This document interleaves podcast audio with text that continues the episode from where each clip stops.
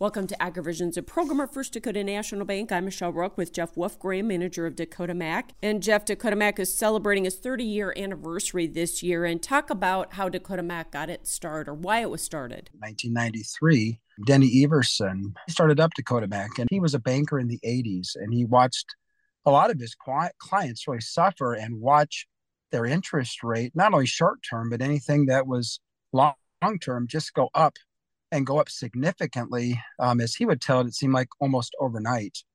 And when there was a company created by Congress in 1987 called Farmer Mac, Denny wanted to start up something called Dakota Mac. And since 1993, we've been offering long term fixed real estate loans to our clients in the Midwest. So, talk about the affiliation you do have with Farmer Mac. Without a Farmer Mac, there would not be a Dakota Mac. And so uh, yeah, we have a very, very strong partnership with them. We are one of only a handful of what Farmer Mac would call central servicers in the nation. We're coming up on, ironically, our 10 year anniversary of being a central servicer. It just means that we own more of the process.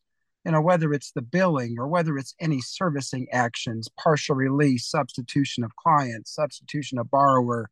So yeah, that was that was a big leap and a big jump for Dakota Mac about 10 years ago when we became a central servicer. Jeff, talk about the current status of Dakota Mac and what you provide for farmers today.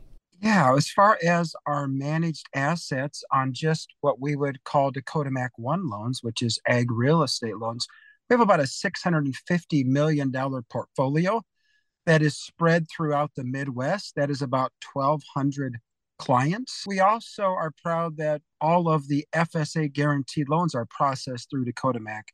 First Dakota is the nation's first preferred lender. Anything that's equipment financing is also processed through Dakota Mac. Thanks. That is Jeff Wolfgram, manager of Dakota Mac, with today's AgriVisions.